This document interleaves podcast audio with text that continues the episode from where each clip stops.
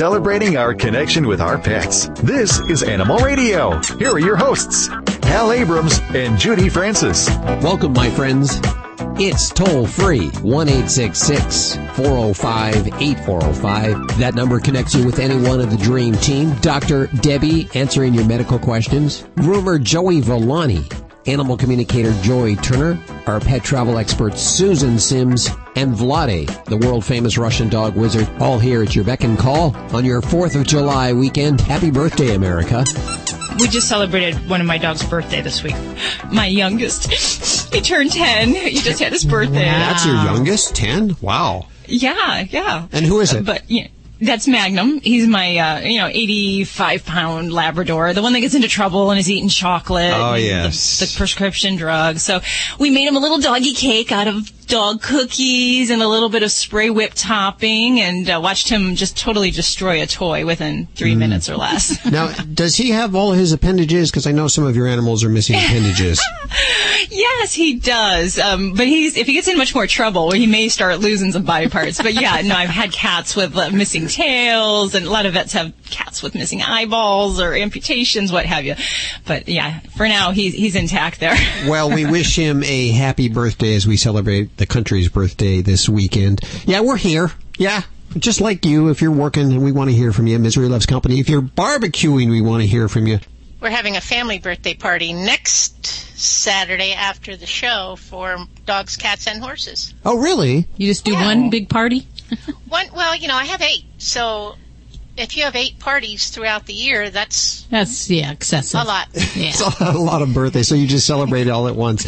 Be careful with the animals this weekend. I know that the fireworks can really freak some of the dogs out, and sometimes you want to keep them inside. Definitely, I, I definitely advise keeping your pets indoors, turning the music or TV on, um, and really not taking them to the fireworks displays. Keep them safely at home. And and, and uh, some dogs, this is the big time of the year. Tranquilizers. I don't push them a lot, but sometimes it really helps them kind of get through the time. We, know, we always talk about dogs, but uh, one of our cats is actually afraid and hides under the bed for thunderstorms and anything like that. So cats can uh, be affected by it as well.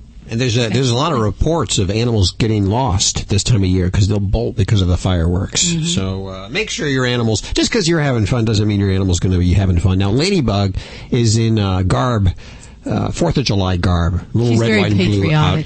Will she go out on uh, on Fourth of July, or do you keep her indoors? I'll keep her with me. Yes. You know, she I don't let her loose and run around. She's usually in a sling or holding her, or she's in her stroller. But uh, she stays Her with feet me. don't touch the ground, Judy. I've seen that dog. They have before, Debbie. They really have.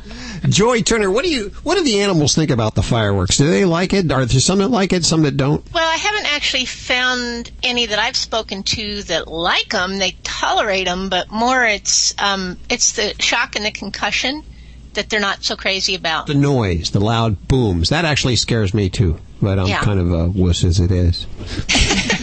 so we're going to go to the phones in just a second. One eight six six four zero five eight four zero five. Stacy Cohn working on news. What are you working on?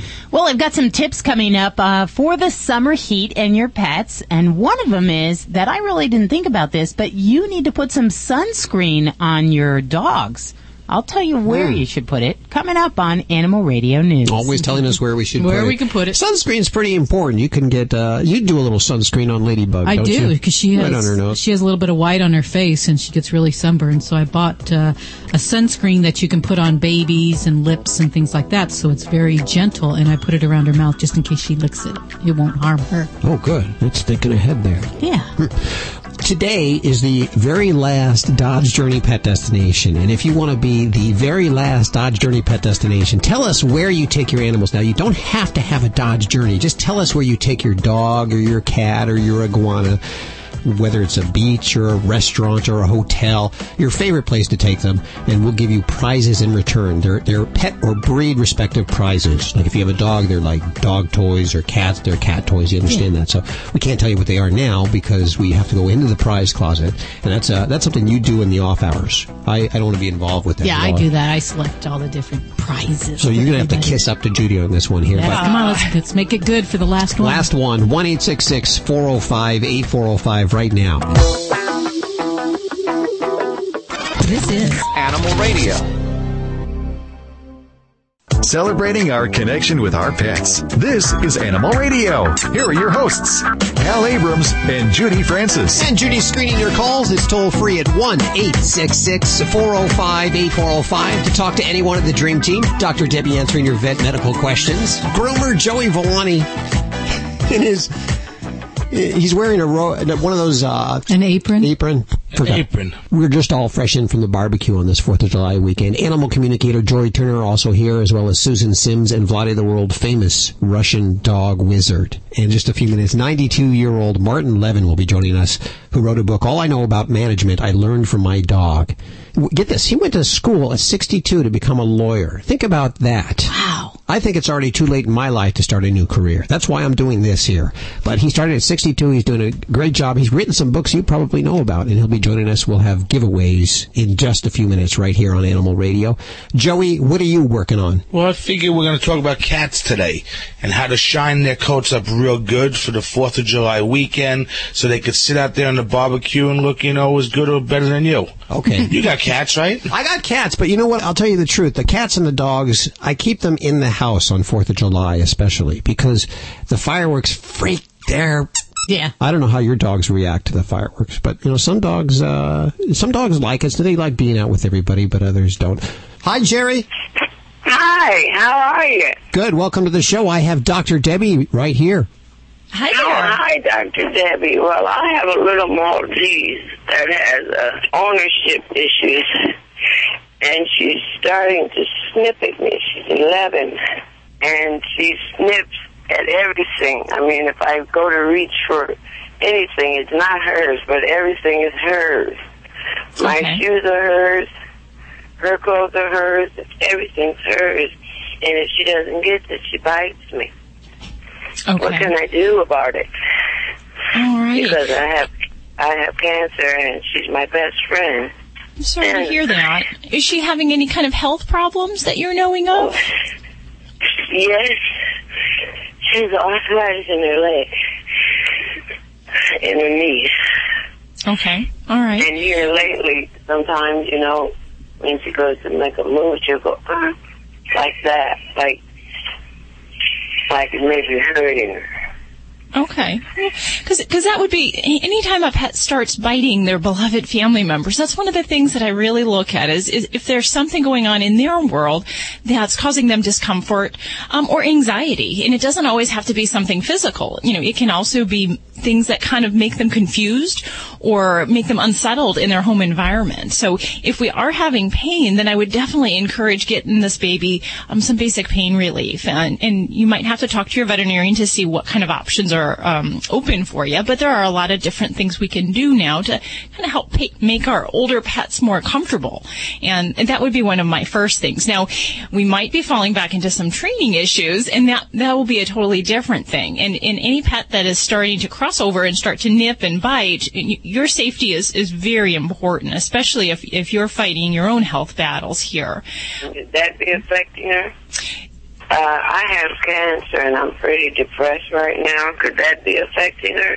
Possibly, and, and that I'd probably have to call in some of my other uh, professional help here uh, with Joy here. Um, she might be able to help maybe answer those types of questions. But yes, they definitely can sense a lot of what's going on in our um, health and in our mental state.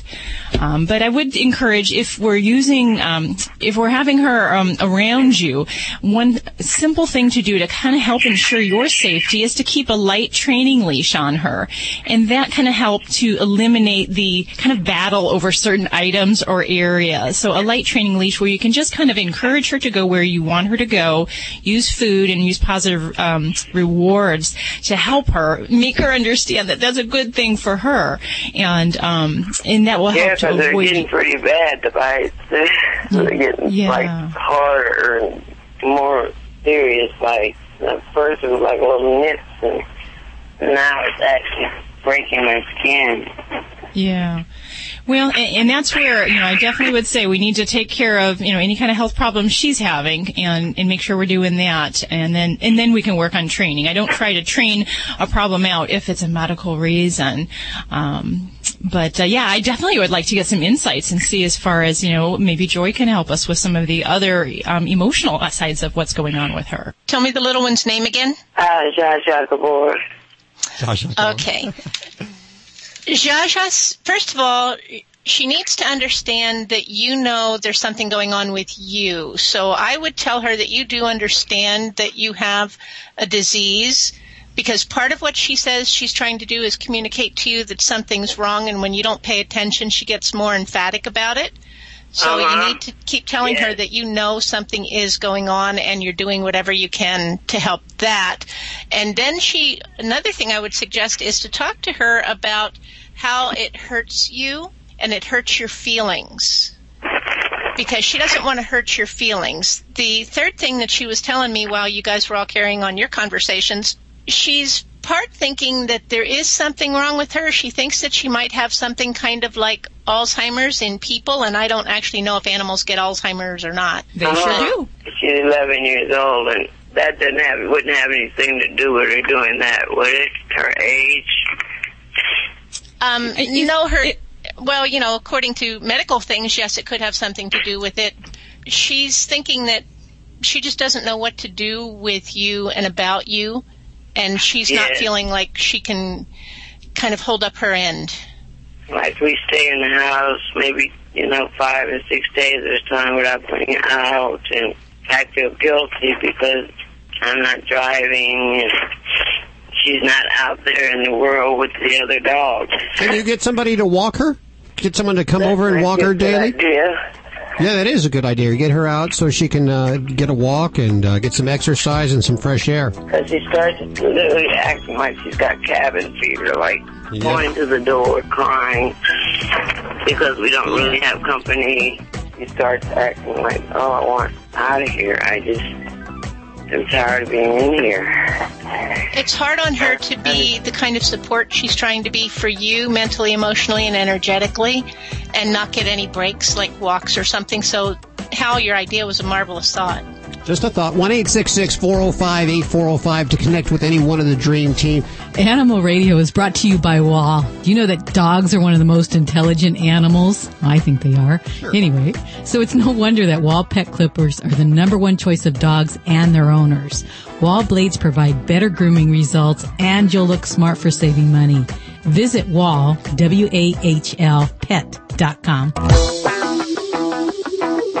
Dogs or cats, horse or emu, animals are people too. Waterbeds were a big hit in the 70s, but lately they're a big hit with cows.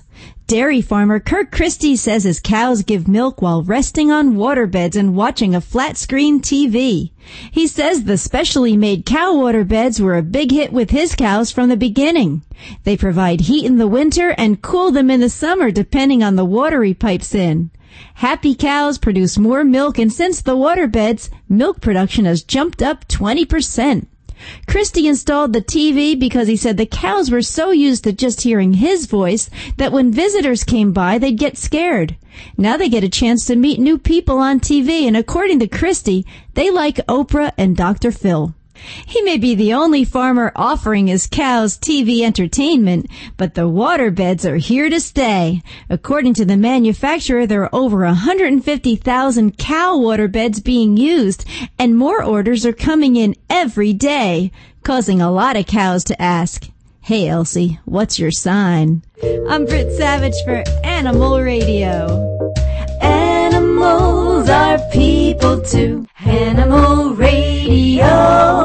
Hi, I'm Steve Garvey, and I'm here with my good friend, actor, and pet food guru, Dick Van Patten. Hiya, Steve. It's good to see you. Dick, my two dogs have been on your natural balance for years. They love it, they look great. So, what's the secret?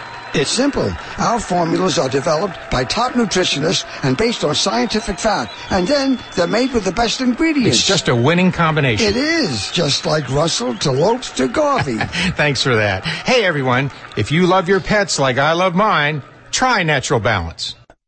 Why read a newspaper in the age of the internet? because you take the time to think things through, like your love of animals.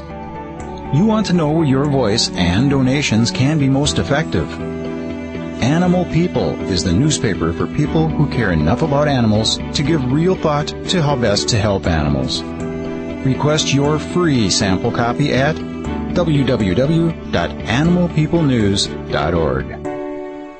Do you have an aging pet? How about a scratchy dog or an anxious cat? The natural vet, Dr. Shawn Messonnier, recommends Pet Pals vitamins. Pet Pals formulas provide safe, affordable nutritional therapy with noticeable benefits. Pet Pals are flavored, chewable tablets that can be given as a treat or crumbled and mixed in with your pet's food. Give your pal the gift of wellness and longevity. Try Pet Pals risk-free today with our satisfaction guarantee. Go to animalradio.com for your 10% off coupon now. Celebrating seven years as the finest resource site for aging dogs, cats, and their owners, SeniorPetProducts.com provides the latest news, information, and products for the life of your pet. At SeniorPetProducts.com, you'll find everything your aging pets need, and our friendly support staff ready to answer your questions. New customers enter promo code SAVE25 on our homepage or at checkout to receive 25% off your entire order. The most trusted authority on all things senior pet. SeniorPetProducts.com. This is Fred Willard on Animal Radio. Remember to spay and neuter your animals. I've had it done to me. It's not that We've run it into the ground. We need something fresh. Oh, really? I didn't. I don't. Re- spay that. that was pretty funny. This is Animal Radio, baby.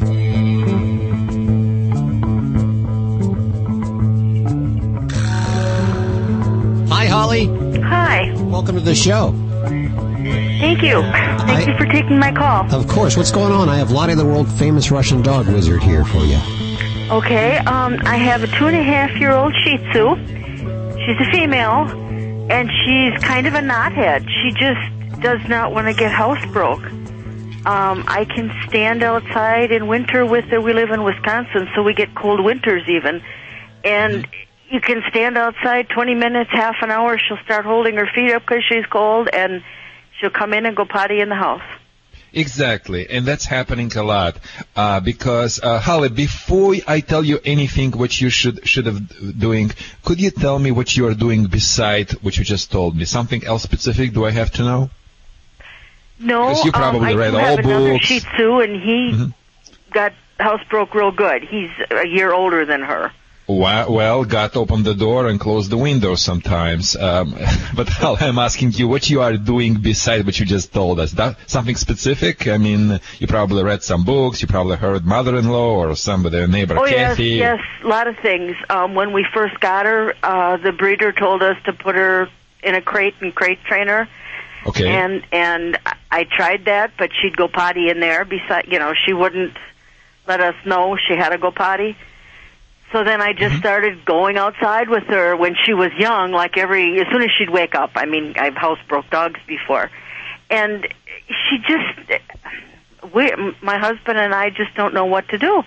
Okay, Holly, I, I believe you, you're not new with pets, and I believe you're doing everything is right. But, you know, sometimes when you're dealing with, with a problem child, you know, you gotta be driving in the right direction and in the right car. It seems to me driving in the right direction, a little bit in the wrong car. Um, you're grabbing uh, right things from the left, from the right, but what is the lacking is system and you gotta set up the system. And system consists of the few components. Basically, crate, like you just mentioned. And mm-hmm. if you told me, if you're telling me, and we're gonna we're gonna work around it, but if you're telling me that dog is peeing in the crate or pooping in the crate, whatever, the first thing in my mind is, you know what, crate is big, and I. And you may be able to, oh no, that's the small. You know how many times I heard that? And I came back and I saw, because I think for Americans the, the thing is big and small when it comes to apartments. It's a little bit different. because uh, what I noticed, most the dogs, my clients' dogs, their crates, a little bit bigger than my uh, house back in uh, Soviet Union, but they still believe it's kind of small for their pets. I have to tell you, you gotta get the crate for the cat, plastic one, or smallest one you can get for the dog, where the dog can just b- barely be, like barely turn around in that crate, and that's it. Okay? And it's a very little chance and no blanket, no, nothing inside, just the plastic. And it's a very little chance your dog is going to pee or poop in this particular area. And that's what I would do from the start. And I will explain you other things to do, but this is what I would do. And I would keep my eyes on her as the hawk. And if I cannot keep my eyes on her the hawk, I, I, take her, I put her in the crate all the time. And every time when she's around me, you know, I'm keeping my eyes on her. And every time when she, I'm not around, she goes in the crate for two weeks. And I gotta take her outside pretty frequently through the same door. And another mistake you're making, you just look at her like she's statued or something. You're just staring at her. Instead of keep her muscle going, you should say, um, okay, come on baby, go potty, go potty, go potty. I had one dog. She was such a petrified dog, and it was a genetically has a problem, and the mental was a little bit screwed up, and uh, there was a lot of problems. But one of the problem is when I kept the dog in my house, I couldn't make the dog pee and poop. The dog was, was scared and just stared. Don't want to even move. So I, like a horse. I mean, I, I put him on the leash and just make the circle. My f- neighbors were thinking I'm crazy. I was making the circles, and the dog was on the on the leash, whole leash, and I just making the circles, make the dog moving, moving, moving, moving, moving, and he eventually stopped and pee when I say good girl, good boy, good girl. So that what I would do. And if I if my dog did not pee and poop outside, like you said, for 20 or 30 minutes, I gotta get back and put the dog in the crate and gotta and take the dog back outside from 30, 40 minutes. And I hope this method gonna work for you. But if God forbid your dog is again will pee in, in the crate, it means you need to move to the second option, which would be a playpen with uh, uh, uh, pee pads, and I would put three three quarter, or or I would basically cover with with those pee pads almost whole playpen. I will just have a crate inside, some toys. I would definitely have a football and water bowl.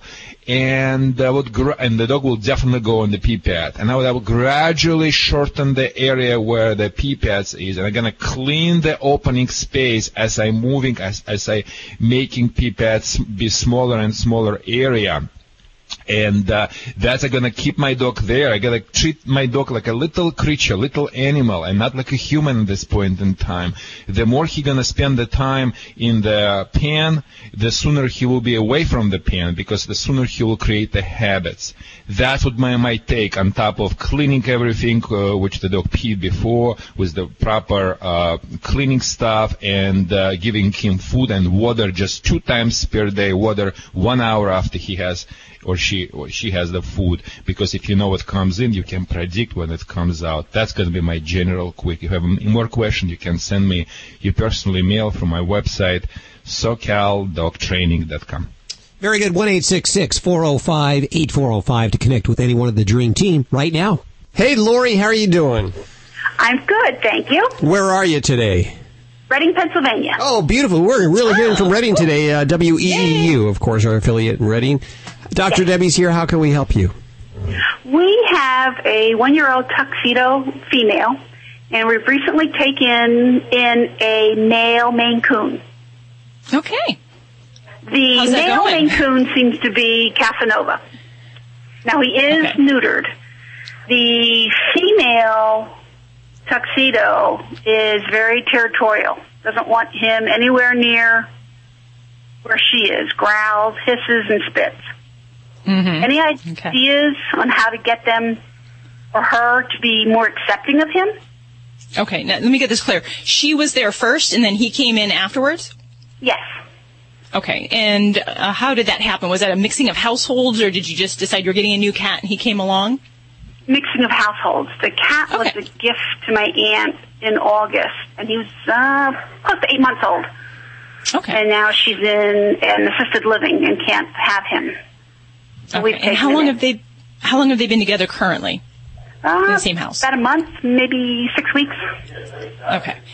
All right. So if we've already got the kitties in the same environment, the, the advice might be a bit different than if we have this information before you put them together. Because my first uh, rule of thumb is when we are planning on putting two cats together, the number one rule is patience. And I don't throw kitties together and just put them in the same house and expect them to work it out. Um, it, it, it didn't work for my college roommate situation, and I don't recommend it for two cats. So if you've already got them together, here, uh, you know, we kind of have to deal with it as it is. But for other people that might be listening, we always want to do that slowly, separate them by rooms, reward them, feed them by the closed door, knowing the other kitty's on the other side. So your situation is going to be a little different. Um, now, we the number one thing I would say for you is we want to make sure that your cats have ample resources for both of them in different areas and maybe in different um, aspects of the house.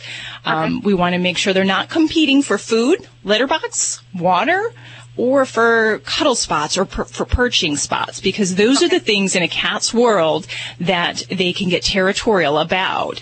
And if there's not enough of those to go around, you're going to have more likely to have problems. So make sure you've got those things. And perching sites, I, I assume you know what I mean, like the little cat condos or the little uh, hammocks by the, the, the windowsill, things like that where cats can kind of find an area to get higher than the floor and that makes them feel very comfortable. Okay. Cats cats don't really feel as comfortable when they're on ground level. So if you give them that little height, they get they feel more secure. They can get away from things. Okay. So I, I'm a fan of the kitty pheromones, which are scent hormones that we can use in social situations when there's little kitty angst going on, whether it's a house soiling problem or kitty introductions, aggression issues. So those are little things you can put either as a spray around the house. Um, you can use those as plug-ins, kind of like those Glade diffusers, and it releases these calming hormones, which can help with uh, some of the milder calming effects for uh, these kind of stressful events. And then from there, the big thing is going to be we're really going to want to make sure that we reward the kitties, and especially your female, when the other cat's around. So we're going to look for the most yummy treats, whether they're pounce, uh, whether they're some kind of uh, um, tuna treat or what have you. Those are the things that you're going to want to reward your kitty uh, with having the Maine Coon around.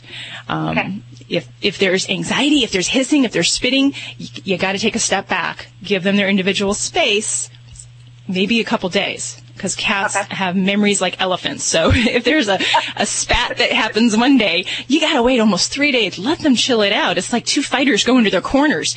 Um, but instead of a 30 second count, it's three days. Um, and then you, then you'll let them go back and have their uh, interaction and hopefully you have a positive outcome with that. And then, you know, as far as making sure that you have some of those um, abilities to keep the kitty separate if you need to, whether it's a cage, a crate, separate bedroom, um, all of those things. But um, definitely got to keep in mind it's got to be a good experience for your female cat when he's around. Um, so withhold treats at other times of the day. Don't give them indiscriminately. We want to reward only at the times when that cat's around. And uh, with time, hopefully they'll learn to tolerate each other, and uh, it may be months. It may never happen. But my goal is always to have a quiet kitty household. Uh, if we get to be friends, that's a plus. But uh, if there's no bloodshed, that's that's I'll accept that. Even better. I agree. I agree. Good Thank luck you. with that, Lori. very Appreciate your much. call. Maine Coon, very pretty, very big cat. They, it seems, yeah. it seems like their faces are almost human-like. They look at you and you just connect with them. Very beautiful cats. Thanks for your call, Lori, calling from WEEU, Reading, Pennsylvania. One eight six six four zero five eight four zero five. Stacy, what are you working on? Well, I've got some tips coming up uh, for the summer heat and your pets, and one of them is that I really didn't think about this, but you need to put some sunscreen on your dogs. I'll tell you where you should put it coming up on Animal Radio News. You're always doing that, Stacy. It's toll free. One eight six six four zero five eight four zero five.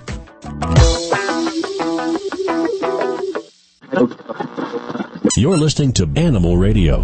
You can learn more about today's guest at animalradio.com. Log on, learn more.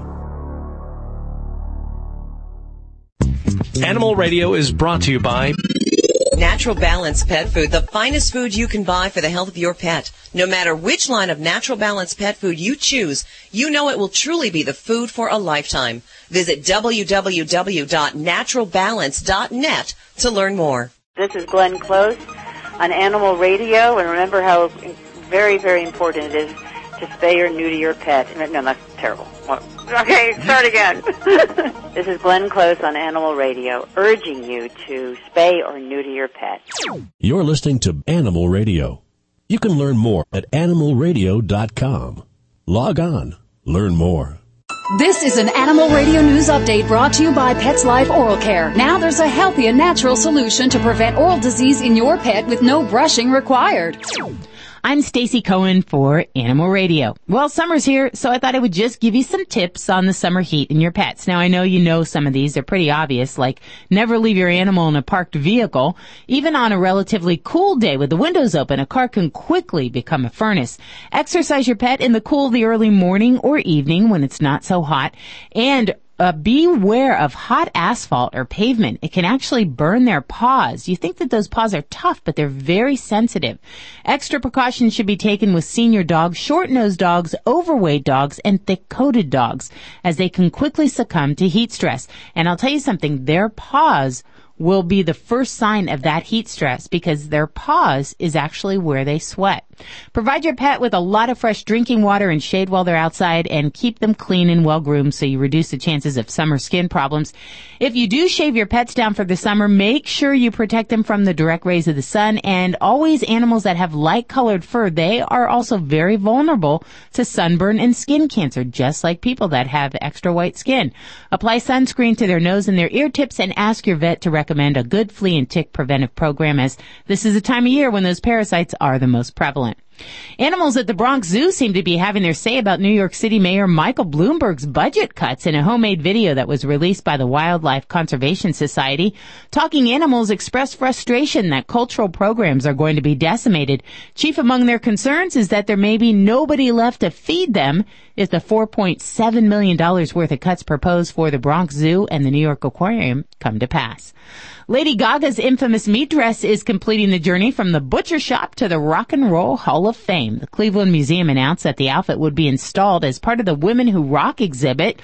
She first had that garment at the MTV uh, Video Music Awards last September, and then she later explained the symbolism to talk show host Ellen DeGeneres, interpreting it as an outward expression of her desire to fight for what she believes in because she is not a piece of meat you know, I don't know. Is there really any difference between wearing fur and wearing meat? I guess you can't sit in the sun very long with uh, the meat. Designer Frank Fernandez was one of the men behind the dress. Originally said it was going to be turned into a type of jerky. Ugh, after she wore it? Gross. Instead, it's set to take place next to Madonna's Blonde Ambition cone-shaped bra and other rock memorabilia. You'll be able to view the collection starting at 10 a.m. Eastern if you head over to the Rock and Roll Hall of Fame. I'm Stacy Cohen. Get more animal breaking news on animalradio.com. This has been an Animal Radio News Update brought to you by PetzLife Oral Care. Our pets can show signs of oral disease by age three. PetzLife is the healthy and natural solution with no brushing required. Visit petzlife.com. That's pets with a Z.com. Did you know that 80% of dogs show signs of oral disease by age 3 and the cost to fix these issues can be up to $1,000? Now there's a healthy, natural, and affordable solution and no brushing is required. PetzLife Oral Care breaks down the plaque and tartar that leads to gum disease and bad breath. To avoid those large vet bills and keep your pet healthy, call 888-453-4682. That's 888-453-4682 or visit petzlife.com. That's pets with a Z dot this is Jane Lynch on Animal Radio. Please spay and neuter your animal. Spay or neuter. Let me say that again. You don't want to do both. Spay or neuter. Let me say it again. Can I do that? You can do whatever you want. Oh, God bless. I'm going to try it one more time. Hi, this is Jane Lynch on Animal Radio. Please spay or neuter your animal. I love it. You do so good early in the morning. I, my I'm so caffeinated right now, can I tell you? I'm barely holding it together. You're awesome. Animal Radio is brought to you by SeniorPetProducts.com. As your best friend settles into middle age and shows signs of slowing down, SeniorPetProducts.com is there to help your senior pets live to the fullest with thousands of products for the life of your pet. SeniorPetProducts.com. It's toll free. 1 405 8405 to connect with the Animal Radio Dream Team. And if you're brand new, Dr. Debbie has been with us for about a decade now. Groomer Joy Villani joined us about three years ago. And animal communicator Joy Turner, well, she's been along for the since at least 2003, I think. I'm here. Pet travel expert Susan Sims, Vladae, the world famous Russian dog wizard. Everyone's so quiet in the studio for our 4th of July a weekend. We're all sleeping, Hal. We're, You're the we're only anticipating our barbecues. Okay, well let's Yeah. uh, let's. they got short timers disease. That's- They're already everybody outta wants to here. get out of the studio Yeah. now. The last thing they want to be doing on their Fourth of July weekend. Uh, so, welcome in the uh, violin players. That's the kind of radio show I want to listen to. the hosts are apathetic, they don't even want to be there. They, no, I'm, you know what? I just want to go back and barbecue. See, I'm going to barbecue for you guys. I'll bring stuff back to the studio. I get you it. know, I'm, I'm that kind of guy. You are that kind of guy. And here it is, Joey's tip of the week brought to you by Senior Pet Products. Remember, you can get 25% off your entire purchase by putting SAVE 25 in the promo box on the front page of seniorpetproducts.com and you'll get 25% off your entire purchase. Check it out. Any pet product you can think of, they have. And you can get 25% off. SAVE 25 is your promo code. And Joey Villani, ladies and gentlemen, ready to get out of the studios. No, no, I'm not. I love being here. I love, I love being here. Just that I'm a little uncomfortable with uh, my apron on and the duck in the background that's um, quacking. But anyway, Where'd he come from? yeah, you know how it is at times. Um, I got to talk about cats because um, Hal threatened to um, boot me off the airwaves because all I do is talk about dogs and um, people have cats and we got to start talking about some cats and I love cats. Um, um, even though I haven't had one in a long time, I, I love them. So this is what we're going to do. We're going to talk about how to get a great shine on your cat's coat without having to use shampoo, sprays, anything like that at all. Whether you have a long or a short-haired cat, the first thing you want to do is give it a good brushing with um, the brush of your choice and then a good combing with the comb of your choice. So get out all the loose hair. Now, this is where it makes a big difference. What makes it um, usually cats' coats dull is they have a short layer of fur, okay, that's dulling, that actually covers the coat itself. Now you gotta get rid of that, basically. That has to, that has to go. So what we're going to do is, is we're going to use pumice stone or lava rock. Now, basically, you can get this in any single drugstore, um, you know, supermarket. It's the same thing like you take calluses, yeah. you know, they take calluses off, off your feet, basically. Um, you're going to use that. And what we're going to do is we're going to lightly run that over the cat's coat. Now, what that's going to do is going to pull out all that short, dead coat that's that's actually making it a little bit dull. And by removing that, it's going to expose the nice, shiny coat that's underneath. On long or short-haired cats, it only takes a couple of minutes. Run it through. You'll see the hair is going to stick to the stone, and and and it's it's you're just going to start to bring up a nice shine. Now, if your cat doesn't like this, make sure you do it with two people because there's too many times that I have taken a nice bite from a cat because they didn't like it. So you want to make sure that somebody helps you, you know, holds the neck, um, and, and, you know, keeps the, um, keeps the wingman safe from the teeth. The other thing which cats basically like to do is they like to hide. So I found a lot of times if you cover their head, and you can work their body. They actually think that they're hiding because they they really don't see you doing. No, it's the truth. Uh-huh. It's the best grooming tip when you're grooming a cat. And um, a lot of times the cat will let you do the whole body until they see you. You know, okay, what's you know he's actually really doing something. I'm going to bite him now. But by that point in time, you should be done. And if you do that right, the people at your Fourth of July barbecue are going to be all oohs and ahs about what a beautiful cat's coat you have. There you go. Very How do you good. like that? I like Very that one. Check it out. All of Joey Villani's tip o- tips over at the website at animalradio.com. It sure uh, riled Boog, the studio cat. I think it was it was those duck crash party crashing ducks. One eight six six four zero five eight four zero five to connect with any one of the dream team right now. Party crashing ducks. Hi, Gail.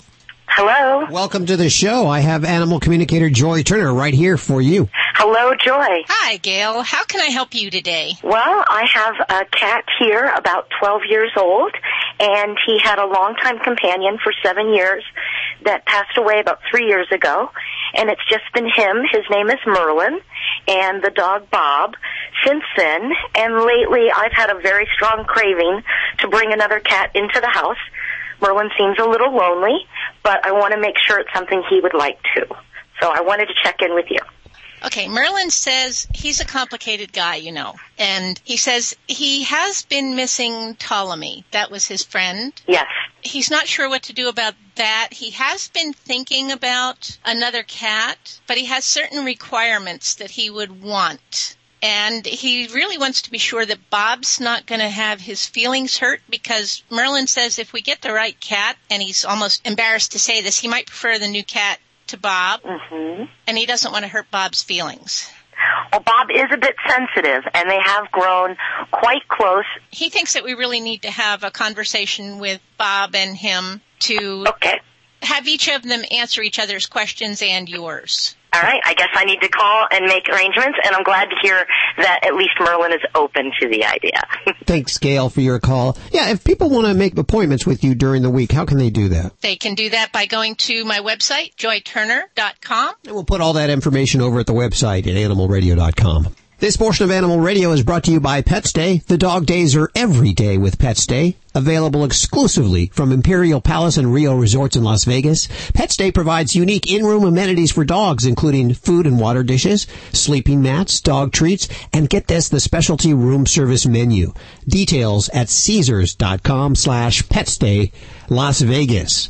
And Boog Studio Stunt Cat is in front of me. I think he's saying, I want to go to Vegas this weekend because he wants to see George Wallace. and that's our Las Vegas Minute for this weekend. He's the new godfather of comedy, they're calling him. Is that what they're calling him? Yes, yes, they are. See, like I'm the dog father, he's the godfather of com- com- comedy, the new Mr. Las Vegas, they say. They say this guy can uh, roll the room over if it's dead. So he must be pretty. I, I haven't seen him live in concert. I've seen him on TV. He's Oh, playing at the great. Flamingo, and his tickets start at forty nine ninety five. He starts tonight and goes through July fifteenth. And you can learn more over at the website. I just learned this. He wrote for the Redd Foxx show. Did he really? Yes, back in the day. I used to watch that show. The Las Vegas Minute brought to you by Caesars Palace, Paris, Planet Hollywood, Harrah's Flamingo, Bally's, Rio, Imperial Palace Resorts in Las Vegas. They're rolling out the red carpet for the traveling dogs with the launch of the PetStay, the resort's new pet-friendly program. Maybe your dog can sit. Maybe he can roll over. Maybe he can even play dead. But when you tell him to stay, he's never done it like this.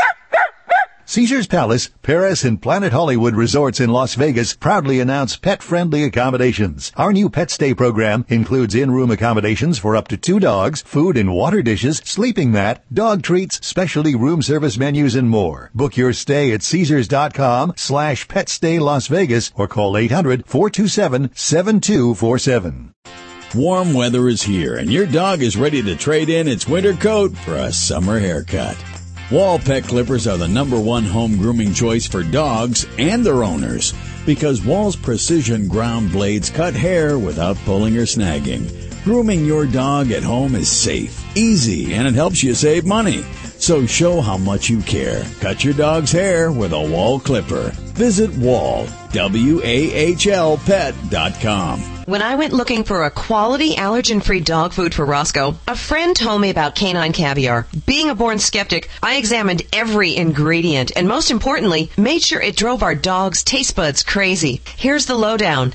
Canine caviar is holistic, allergen free, with raw dehydrated meats, herbs, fish oil, and flaxseed for health and joint support. Good food for Roscoe from a company I can trust. Ask your pet store for canine caviar. Learn more at caninecaviar.com.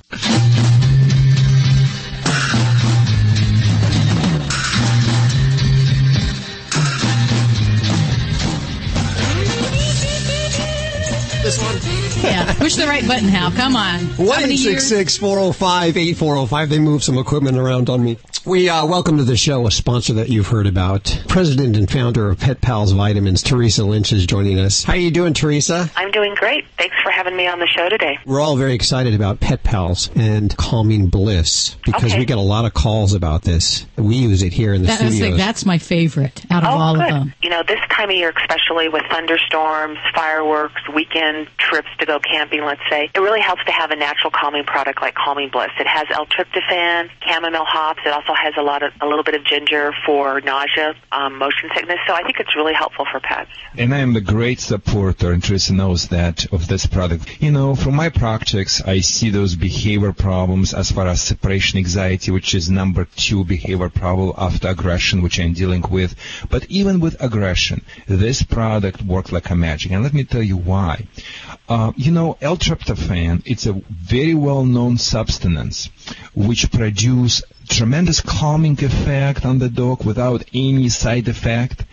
Um, and uh, it's like eating the turkey, you know, with a good uh, bottle of beer. and, and, and you just, you know, all that bad things is disappear and just a happiness.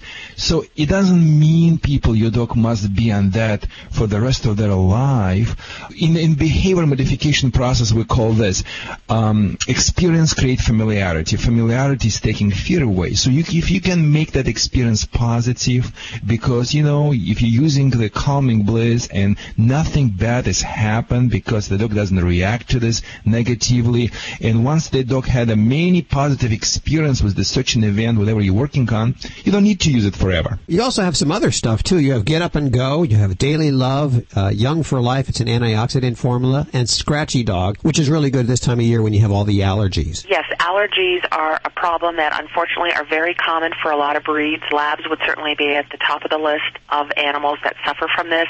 And when you've got a lot of environmental allergens like we do this time, the seasonal allergies, it can be very helpful. It's actually our top selling product. It works very well and, and we've had cases where there have been some dogs that have even lost their hair because the allergies were so bad.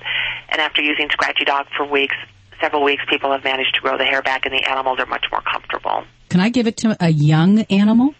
Yes, you can, but more often people like to use the Young for Life antioxidant because especially when, let's say, a puppy or a kitten are going through the vaccination period, Uh-huh. it really helps support their immune system. I also believe it's a great product for for uh, older dogs, for the seniors, because it's like where humans are consuming. I myself am consuming about 10 bottles of antioxidants, and I believe, you know, that's a great addition, you know, to every pet owner has an older dog. I'm giving to my Mika that antioxidant. How old is Mika? She, Mika is the celebrity. She's Animal Planet property, so I'm not supposed to tell you how old Uh, she is. no, and you're absolutely right. Um, Young for Life antioxidants can be helpful not only from a young animal's life, but throughout adult dogs to senior dogs and cats, and then Get Up and Go, a joint formula. Many people are familiar with using glucosamine and other ingredients for joints, and certainly it's going to be especially helpful in older dogs where you've got some arthritis or stiffness with age setting in. Some great stuff. The website is www.petpalsvitamins.com. Now, if you go through the animalradio.com website and you hit the Pet Pals banner, you can also get 10% off anything that you purchase over there. Good stuff. Thanks again. Teresa Lynch joining us, president and founder of Pet Pals Vitamins. Hey, this is Big Ant from Rescue Inc. Remember, spay and neuter your animal, and abusers are losers. Now back to Animal Radio. You're listening to Animal Radio. You can learn more about today's guest at animalradio.com. Log on, learn more. Hi, who is this? It's is Casey. Casey? Yeah. Hey, Casey, how you doing? Ah, I'm doing all right. How are you? Very good. Sounds like you're driving. Well, kind of, yeah. Where are you now? Dallas, Texas. Dallas, Texas. Okay, you are on with Dr. Debbie. Hello. Well, hi, Casey. Debbie. How you doing? Well, hey, I'm doing fabulous. Well, that's good to hear. I've got a seven-year-old blue heeler German Shepherd mix, and about a week ago, she's come up, she's developed a bald spot on her uh, right rear hip, and it, it just, she scratched at it for a day or so, and it, it's not a bald spot.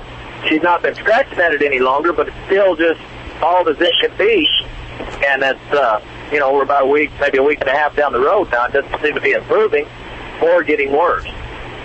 Okay. And um, so she was pretty bothered by it originally, though? Uh, yeah, in fact, when I first noticed it, uh, you know, a lot of dogs you can scratch upon the belly and such, and they'll kick their legs. Uh-huh. She's never been one to do that, and she did there for just a couple of days. Right when I noticed that bald spot, and her skin had kind of crawl when you kind of, you know, pet her across her back, Uh huh. and all that stopped within just a couple of days. But the bald spot's still there. All right. Well, where where did you say you were calling from, Casey? Dallas, Texas. Dallas. All right. And um, has Casey ever had any kind of skin problems in the past that you can ever recall? No, she never has. Never has. All right. Well, that scratch reflex that you're describing, and we look for that a lot of times with dogs as a sign that they're having intense itching, and and that can definitely be from a lot of different things, whether we're talking about an allergy or an infection.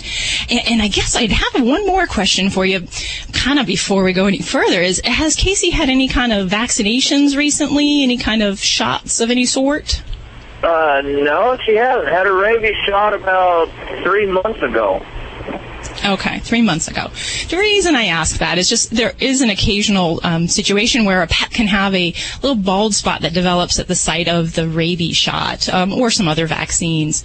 Um, can happen with other injections as well, but sometimes we'll see that on the right leg because a lot of veterinarians give the rabies shot in that area. So that's a possibility, but gosh, I just don't think that would really make uh, Casey very itchy or scratchy. Um, and you're you're calling from Texas, but do you travel to other states as well? Yeah, we're we drive a truck. She gets to go all over the country, so naturally she's exposed to a lot of different things. Uh huh. Yeah, and that's the other thing is that you know you're going through so many different states, and in Texas there's a lot of uh, problems with fleas um, and a lot of potentials for parasites. So things such even as ticks, and um, those can definitely cause some problems where we can see itching and scratching. Um, the other potentials we could have even like a hot spot. And uh, have you ever heard of that before? Uh, yeah, I've heard of it.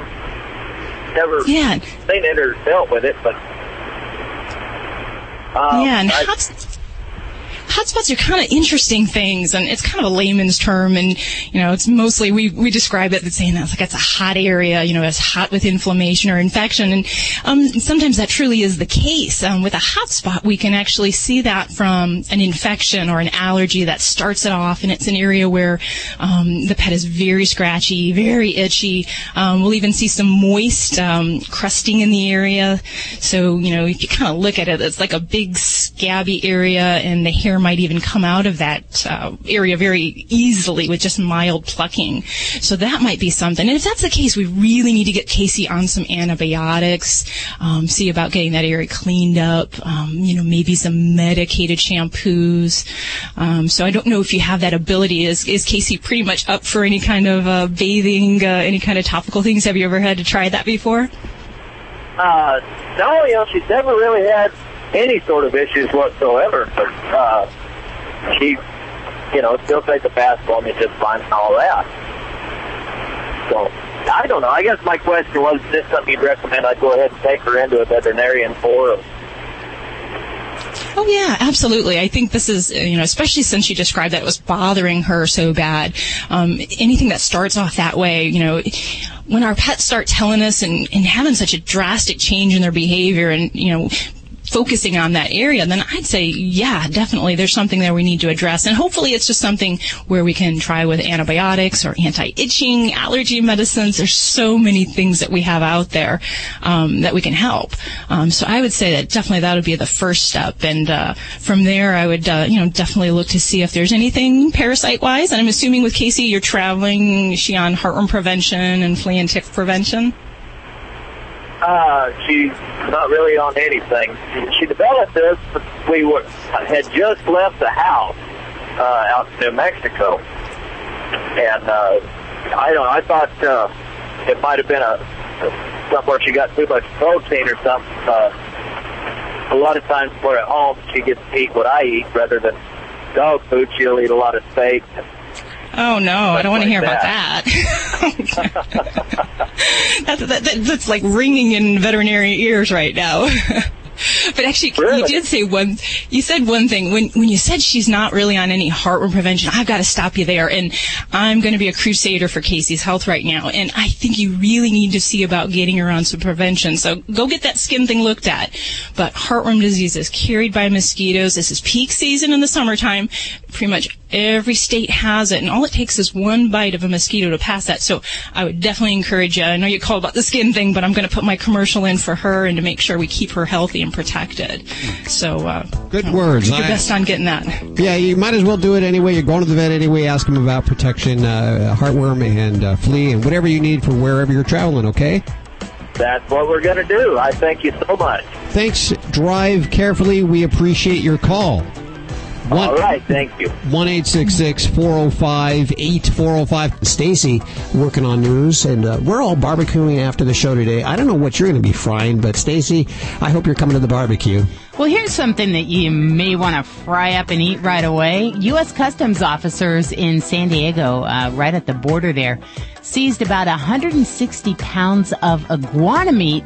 Tell you all about it coming up on Animal Radio News. I don't think that's a story that any other uh, animal radio show is uh, covering right now. You're not going to find that anywhere else. Probably not. We'll go back to the phones. you're right. Yeah. I don't think you should find it here either.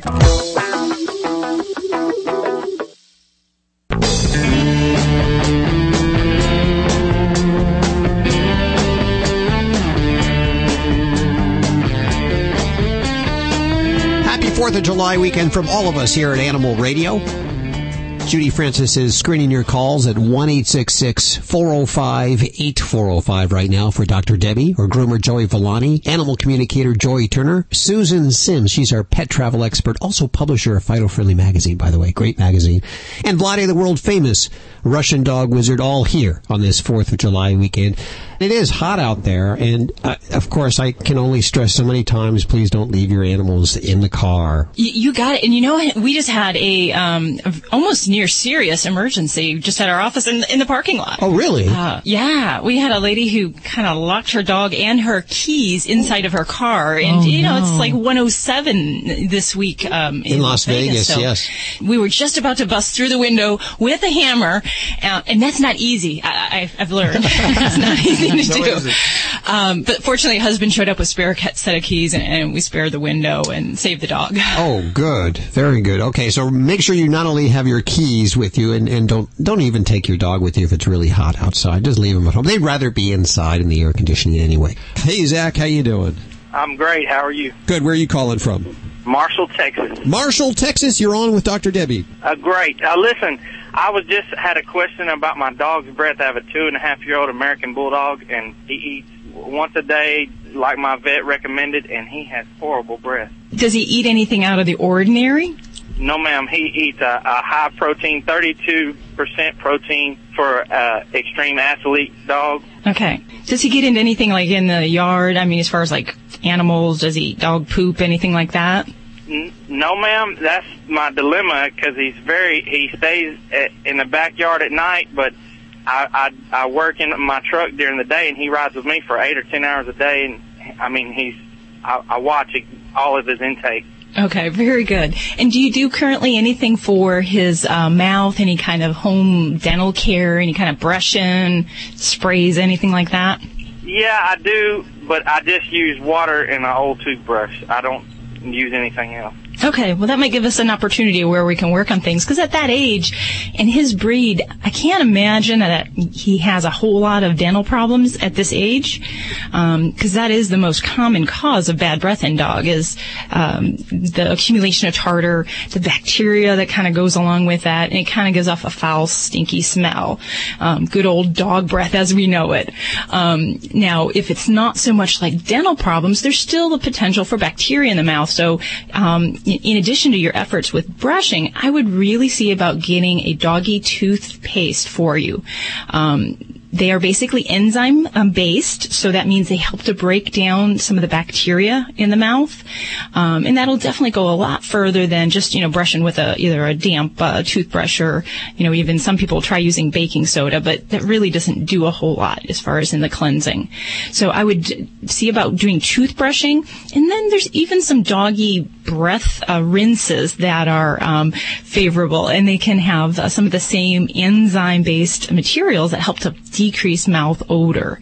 Um, and, and I would definitely see your veterinarian, see your pet uh, nearest pet store, and there's some very good products out there. I particularly like um, the one line called CET, and it stands for Canine Enzymatic Toothpaste. Um, but there's a lot out there. Now, the other thing that I would look at is, you know, if that food is going good for him, um, I'm all for it. But another cause of bad breath can actually be from the digestive tract. So some pets that have excess gas um, can also have problems with bad breath. And if a food doesn't necessarily agree with a pet going out, out the backside, sometimes we'll see some increase in um, oral odor. So um, sometimes switching to a different variety of food might help in that way as well. Um, has he been on that food for a little while? I have. I've been on that food, and he is very muscular, lean, lean muscle mass. And uh, Mm-hmm. my vet says he looks great and he's very healthy. But I did notice because he rides in my truck that there is some gas. in a closed space, yeah, that, that would be dangerous. it's not good. No. Yeah, and sometimes with the higher protein foods, you, you may see that or you may smell that more.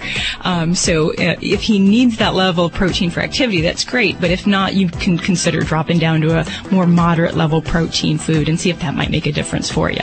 Okay. Well, thank you very much.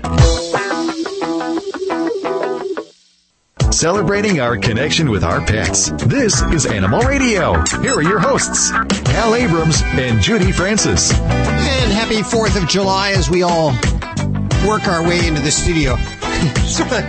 we want to be here today. Joy, I, I love Fourth of July. This is my favorite. It is. And we got all these barbecues coming up. It I can't really- wait. Exactly. I don't know. Fourth of July, just the, the summer's here, and it's just great. It's. Uh, I see that you have a little Fourth of July outfit on Ladybug today. Which is, does she mind wearing that kind of stuff? You know what? She struts when she wears clothes. You can see it in her eyes and the way she carries herself. You know, she enjoys it. A dog that wouldn't enjoy it would kind of sulk and lay down and crouch to the ground. She prances around. She knows she's being watched. Animal communicator Joy Turner. Does Ladybug really enjoy the clothing? Hey, that's not fair. Just as you were about to ask that, she popped in and said, "Would you please tell them that I do love Yay! Okay. See, Hal? Okay, so we're all very patriotic today. I'm even wearing my red, white, and blue shirt, so it's all good. And as soon as we're done with the show, we're going back out to our barbecues. but uh, we do have a big show today. Uh, we have the author of All I Know About Management I Learned from My Dog. He'll be on in just a few minutes. Now, interesting guy. I don't know if you knew that. Not just a regular author, but he's 92 years old now. 92 years old, and he became an attorney at 65. Start he started late his in law. life. Yeah, it's never too late. He still practices. And uh, he'll be joining us. Is he? Uh, You think you know it by now? Have you spoken to him yet? No, he, I haven't. Is he lucid? just wondering. Uh, you know, hey, a lawyer lucid, I don't know. You know, it's kind of oxymoron. Who knows? We're heading to the phones next. 1 405 8405. Joey, what are you working on today? I'm working on. I figure, you know what? We always talk about dogs. Let's talk a little bit about cats and how to get a great shine on your cat's coat on a Fourth of July weekend, so they look good for your barbecue. Very good. That's on the way. Stacy? Well, here's something that you may want to fry up and eat right away. U.S. Customs officers in San Diego, uh, right at the border there, seized about 160 pounds of iguana meat that smelled just like fish. I'll tell you all about it coming up on Animal Radio News. I guess we won't be barbecuing that iguana meat this year. I won't. Yeah, marinated. Uh, I'm not going to your barbecue. Let's go to the phones. 1 405 8405. I understand we have Carol on the line. Harold. Hi, Harold. I, I mixed up Harold and Carol. There, I, there seems to be a very significant difference in this case. Harold, where are you calling from today? I'm in Connecticut today. In Connecticut, you are on with Dr. Debbie. Yeah. Well, hi, Harold. How are you? Doing fine, Dr. Debbie. And this is going to make a big difference with the question from being Harold and Carol. Um, why is it that we castrate dogs and remove the testicles instead of just doing a vasectomy and leaving the hormone producing organs? That's a very good question. Harold, do you have a dog of your own? Uh, yes, I do. Okay, and is he neutered? Oh, oh yeah, absolutely. Okay, and what kind of dog is he? He's just a pound puppy. Alrighty. The reason we do that in dogs is because we want to minimize the effects of the testosterone, the bad effects, and that namely being that we'll see dogs with uh, high testosterone levels that aren't castrated may have more problems with aggression, where they may start more fights, may not be as suited into the hierarchy of the dog in the household uh, family situation. So we want to try to minimize those effects of testosterone. So if we just do a vasectomy, that just kind of makes them not have babies. so we want to make sure we still address that hormone problem. And, and also there are some, some other very important things that by when we avoid the testosterone, we remove that source, it, it has a lot of health benefits too. And um, for a dog, if they're not neutered, those testosterone levels stay up high, and they can create some problems with the prostate gland. And this is kind of where the parallels with men come into play, because as men get older, they have a benign prostatic hyperplasia, and that's kind of fed by the testosterone with dogs, they can get that same thing, but we can actually prevent that by neutering them. And for the most part, they don't complain about it. I say more male owners complain about that um, than the pets actually do. What do you think about that, Harold? I was going to say, in that case, I'm glad I went to see my doctor instead of my vet. Yeah, well, probably, good, probably a good idea. We have a different uh, pragmatic look out on uh, for the veterinary concerns than the animal concerns because it's really more than population control. We want to address what, what's going to be important to make the pet a healthy, happy family member, and we don't want to throw other things in the mix that might make that difficult for them to be a uh, acclimated pet. I believe we have. Uh, do we have uh, Tim? Tim, will you talk to me? Sure. well, hi there. This is Dr. Debbie, and I think you probably want to talk to me now, don't you? Yes. well, hey, what's going on?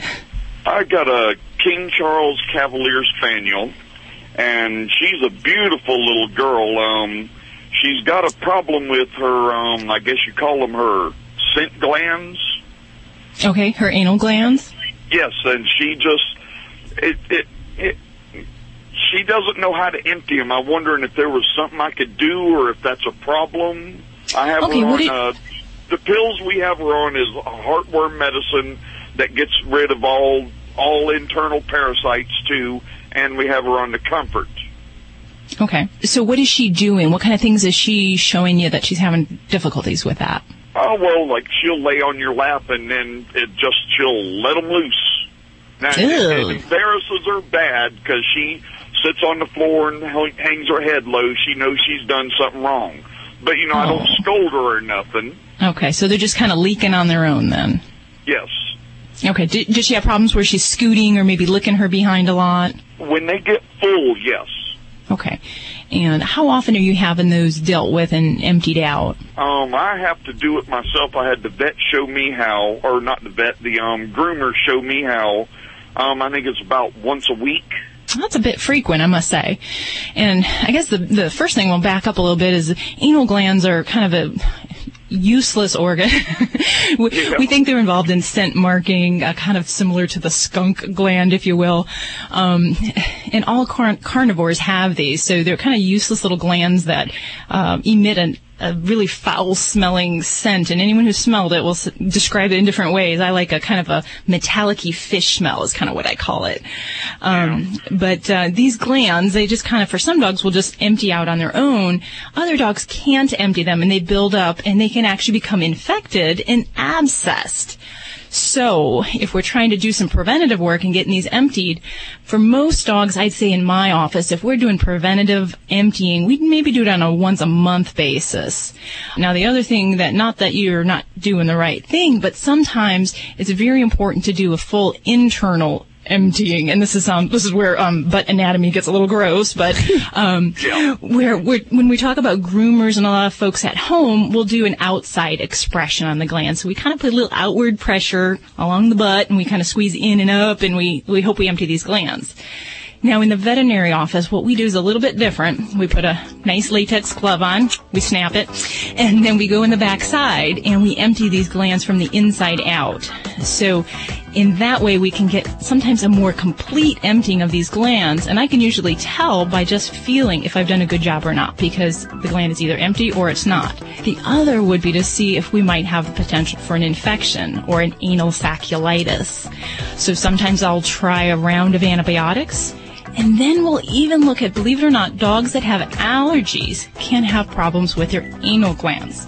if you're doing all of that and we're not getting anywhere, then we really might talk about, you know, the surgical possibility. It's not something we do indiscriminately and any kind of, you know, surgery around the butt area gets us, you know, a little concerned. Um, but in, in the right hands, that surgery might be, um, you know, something that helps kind of rebuild the bond of, you know, the leaky butt syndrome, if you will. Provide your pet protection from biting pests with an easy once a month application. Advantage 2 quickly kills fleas within 12 hours on cats and dogs. Canine Advantage 2 for dogs only repels and kills ticks, fleas, mosquitoes, repels biting flies, and kills lice. Advantage 2 and Canine Advantage 2 are waterproof and kill all flea life stages. Advantage 2 and Canine Advantage 2 are available at your veterinarian or favorite pet specialty retailer and are registered trademarks of Bayer. When I went looking for a quality allergen-free dog food for Roscoe, a friend told me about canine caviar. Being a born skeptic, I examined every ingredient and most importantly, made sure it drove our dog's taste buds crazy. Here's the lowdown. Canine caviar is holistic, allergen free, with raw dehydrated meats, herbs, fish oil, and flaxseed for health and joint support. Good food for Roscoe from a company I can trust. Ask your pet store for canine caviar. Learn more at caninecaviar.com. Fido Friendly Magazine is celebrating their 50th issue with Betty White on the cover and would like to share a golden opportunity with you. For a limited time, you can subscribe to Fido Friendly, the travel and lifestyle magazine for you and your dog for 50% off. Just call toll free 1 888 881 5861 and mention Animal Radio to receive your discount. Once again, that number is 1 888 881 5861. Start receiving the one magazine your dog will thank you for today. Are you struggling with sky high credit card debt? Call Credit Card Relief. You can get out of debt in months instead of years with no fees until the debt is settled and with a 90 day money back guarantee. Call Credit Card Relief. The consultation is free and the relief is real. Call 866-800-5252. Not available in all states. That's Credit Card Relief. 866-800-5252. 866-800-5252. Hi, this is Betty White. All us animal lovers love animal radio. Please help every way you can to make life better for our animals. You're listening to Animal Radio.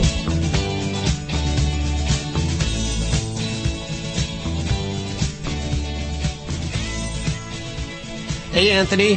How are you? Good. Welcome to Animal Radio. I have Vladae, the world famous Russian dog wizard, here for you. What's going on? Good. Well, I have a Rottweiler Bouvier mix. And he's Okay, a wonderful Anthony. dog in the house and around us and around children or other people. But I suspect he's a prey dog because he's attacked two feral oh. cats in the neighborhood here are nearby and killed them. And then when I take him for a walk, it's not a walk, it's a hunt. Okay. In other words, he's aware of everything around him, sounds, whatever, and he's so big, he's 140 pounds, Okay. that when he does get alerted to something, I can't hold him back. I mean, he just takes off on me. Okay. And uh, on Wednesday, he got away from me, and he ended up in a neighbor's. It's rural here, so he ended up in a neighbor's pond, which he never seen him swim before. But he swam. He was swimming after ducks for an hour, and I had to uh, call 911, and they got the fire company over there to, to go in and get him out, get him out of the pound, pond before he tired out and drowned.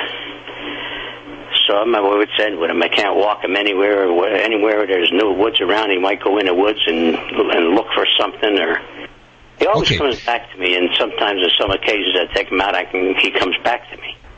On this occasion on Wednesday the first time we've been here five years. Is the first time he ever went down towards a neighbor's pond and spotted some ducks down there. Andre, everything is understandable for me. you can talk to me about your your case for more 15, 20 minutes, but nothing gonna change. Um, it's always my style. Even when I come to my people, so my clients, uh, they can talk to me, but I just can, I just momentarily percept it. I don't know if it's psychic hotline or something per third sense, but I definitely know what you're dealing with. Okay. Uh, let me ask you a few quick questions. Just please answer short sound bite. Have you ever trained your dog seriously? Uh, Professionally? for what? For obedience? We got him from a shelter, and he appears that whoever had him had him for three years, and they said he was chasing chickens. And when Okay, got so, him, so my, my, my, your answer is no. So you did not train the dog for obedience professionally, yes?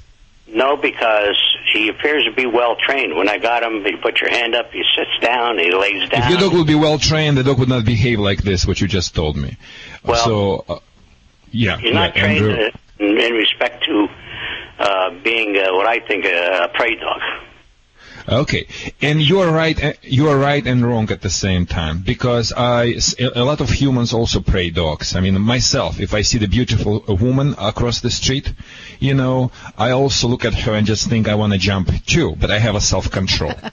Yeah, yeah, hope so. Judy. I mean, uh, you know, you know, I just I, I, this type of uh conversation is getting me, but because I'm hearing it all the time, all the time in North America when the people try to convince me. So if the dog is trained, he it's a one thing, and behavior it's another thing. They try to convince me that certain things is just inbred. It's just you cannot handle it. You know, yes, genetics goes versus environment, but we in Europe believe if the dog is trained properly he also would behave properly. I not blame you. God, God bless your heart because you saved that animal life. I just would like to get this uh, fact straight. Yes, you you have a dog who has a tremendous prey drive and chase drive, which is inbred. And definitely, if you had chance to raise that dog in the beginning, and if you, some of professionals at my class would see those type of the pets early, in their life, we would we would momentarily detect it, and we will take care of that. Uh, but all critical stages of your puppy developing is out right now, so nothing you can do to return the past, but you can think about the future. Future can be dismal, or future can be bright. If you would come to me with this type of the behavior problems, I would tell you this is quite serious. Um, you have a two serious breeds. Myself, I have a tremendous um, experience with uh, in Germany uh, with uh, Bouviers, uh, with Bouviers more in Russia, in Germany more with Rottweilers, Dobermans from the same background. So those breeds have a tremendous territorial instincts on top of great uh, chase drive, can be great police dogs, uh, not the hunters one, for sure. But what can you do right now yourself? Number one, I would get that dog in the solid obedience training school. If you in your area have a boot camps or something like that, where the dog can stay somewhere, um, you know, with some other trainers, I believe in this particular situation, that would be the best advice for me. So the, the people would really get the dog walk properly, no matter what. And when when the birds are around, or you know, this is what I do. I mean, my lesson now, number one, I teach the dog the only well-trained dog, the dog who behaves properly, not just when no one is around. The dogs people listen us when nothing better to do.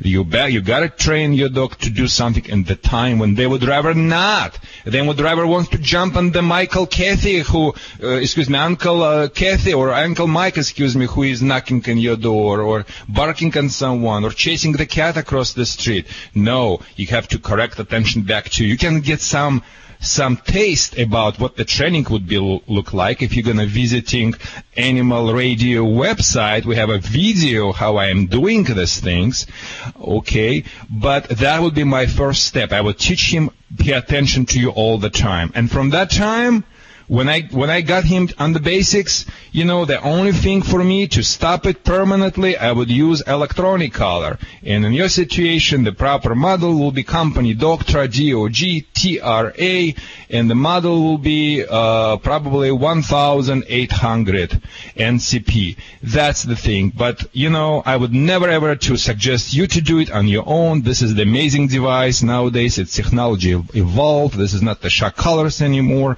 But you can do magic with that, but you got to work under supervision of professionals. And I would push a few times buttons in the right moment. I'm gonna redirect his attention on me. I gotta praise him a lot with Russian kielbasa and American cheese or whatever treats, and we're gonna end up with these things. So my best advice: do some research, get some trainer locally. But that's what my my take would be if I were your trainer. I'm not sure where you live. I live in Southern California. You can contact me too. Thank you for calling us. One eight six six four zero five eight four zero five to connect with any one of the dream team right now. All this doggone fun is brought to you by Stella and Chewy's. You hear us talking about it all the time. Natural goodness for your dogs made with raw USDA inspected meat raised naturally with no added hormones or antibiotics. And we've talked about their chicken treats too. And I've told you about the samples that I'm going to send you. Now they have a brand new cat food. Yes, for your cats and we'd like to send you samples of that too. All you have to do is send us a self-addressed stamped envelope, the address over at the website at animalradio.com, and I'll send you back a sample for your cat of Stella and Chewy's. Yes, new cat food. They've crossed over. They've got such good stuff for the dogs. Why not do it for the cats now, huh? Spread it around. I'm going to send you a sample. Send me a self-addressed stamped envelope. All the info at the website. Or check out StellaandChewy's.com to learn more about their dog food and cat food. And thanks, guys, for sponsoring Animal Radio. Hey, Greg, how are you? I'm fine. How are you doing? Doing great. What's up in your world today? Oh, uh, just trying to get a hold of the doctor. Oh, she's right oh, here. I'm here. What can I do? I don't know who I talked to this morning. It was more. It was more of a uh, a, a big cat in the truck. a big cat, like a lion or a tiger? No, no, no, just a big cat. Oh, okay. Full size cat. Uh, yeah, yeah. He just poops everywhere in the truck. Uh oh. Okay, so you're traveling with your cat in in the truck with you. Well, yeah, yeah. Didn't who was it I talked to this morning? John, I think it was. Okay, so when you're traveling with Meanwhile, I your like kitty, I like your show. You you guys do a hell of a job. awesome. Well, thanks for listening. So I want to know a little bit about. Vladae or whatever his name is. I want to know a little bit about your kitty's litter box situation when you're in the truck. So, what kind of situation do you have for the kitty? Well, hold on just a second. Just a second. hold on. Don't mind us. Uh-huh. What? Don't mind you. Are you, are you driving? Are you driving at the at this at this time?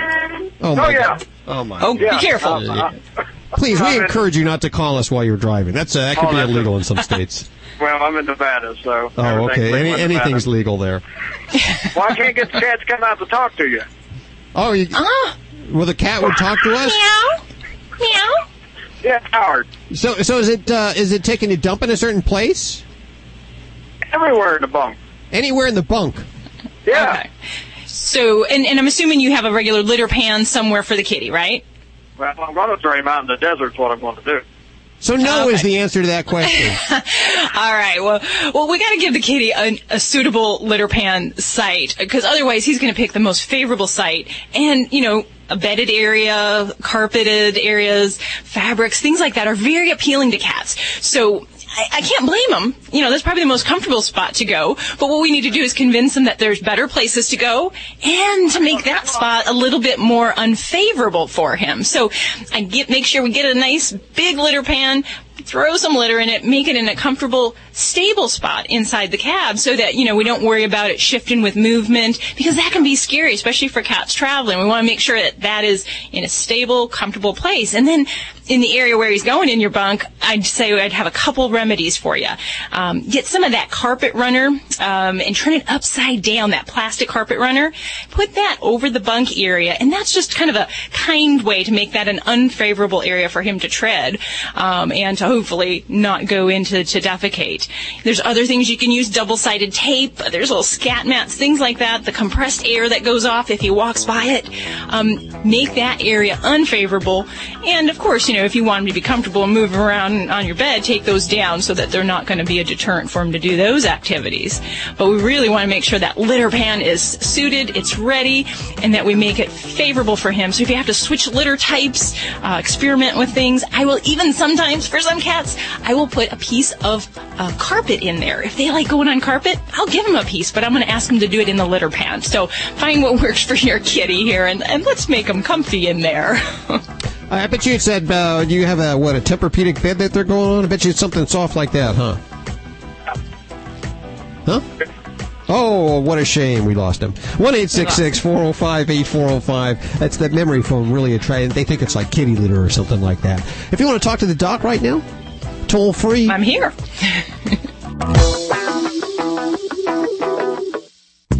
Animal Radio is brought to you by New from Bayer Animal Health. Advantage 2 quickly kills fleas within 12 hours. Canine Advantage 2 for dogs only repels and kills ticks, fleas, mosquitoes, repels biting flies, and kills lice. Both products are waterproof and kill all flea life stages. Advantage 2 and Canine Advantage 2 are registered trademarks of Bayer.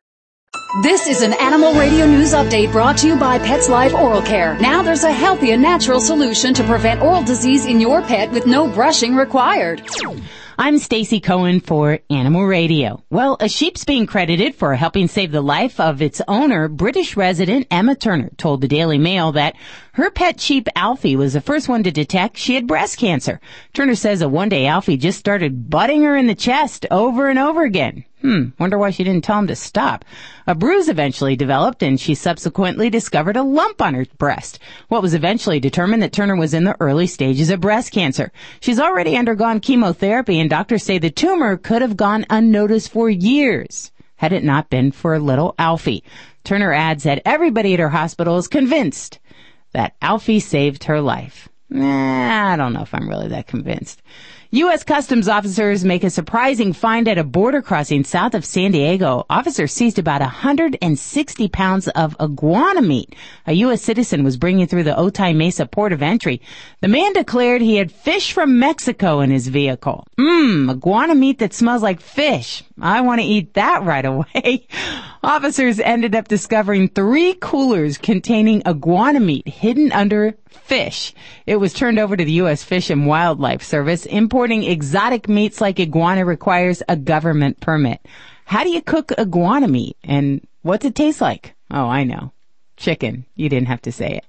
Well, it appears that a man in Poland is in desperate need of some dating advice. Jan Rudinki was recently arrested after he tried to impress a woman by riding a horse into her house. This sounds like the man of my dreams. The 40 year old was out drinking with some friends when he allegedly decided to hop on his horse without a shirt on. That's the way to do it. Take that shirt off. He then proceeded to smash through the woman's front door. She was watching TV with her daughter at the time and says she was shocked to find a half naked loon in her house. Jan has apologized for his drunken horse ride, offered to replace the woman's door. Nice guy. The UK's Orange News says he's facing five years behind bars for aggravated breaking and entering. Well, 80% of dog owners celebrate their pet's birthday. We do at our house, of course. We have three of them and everybody gets a birthday uh, party. What do they do to make their furry friend's day special? Well, most people buy a gift, while a significant number of others make a special food. They go on a special outing or buy or bake a birthday cake. We always get that ice cream that you can get in the frozen food section. It's right next to the regular ice cream. Trust me, a time or two, one of my kids have pulled that out, and it doesn't taste like regular ice cream unless you're drunk. I'm Stacy Cohen. Get more animal breaking news at animalradio.com. This has been an Animal Radio News Update brought to you by PetzLife Oral Care. Our pets can show signs of oral disease by age three. PetzLife is the healthy and natural solution with no brushing required. Visit petzlife.com. That's pets with a Z.com. Did you know that 80% of dogs show signs of oral disease by age 3 and the cost to fix these issues can be up to $1,000? Now there's a healthy, natural, and affordable solution and no brushing is required. PetzLife Oral Care breaks down the plaque and tartar that leads to gum disease and bad breath. To avoid those large vet bills and keep your pet healthy, call 888-453-4682. That's 888-453-4682 or visit petzlife.com. That's pets with a Z dot com.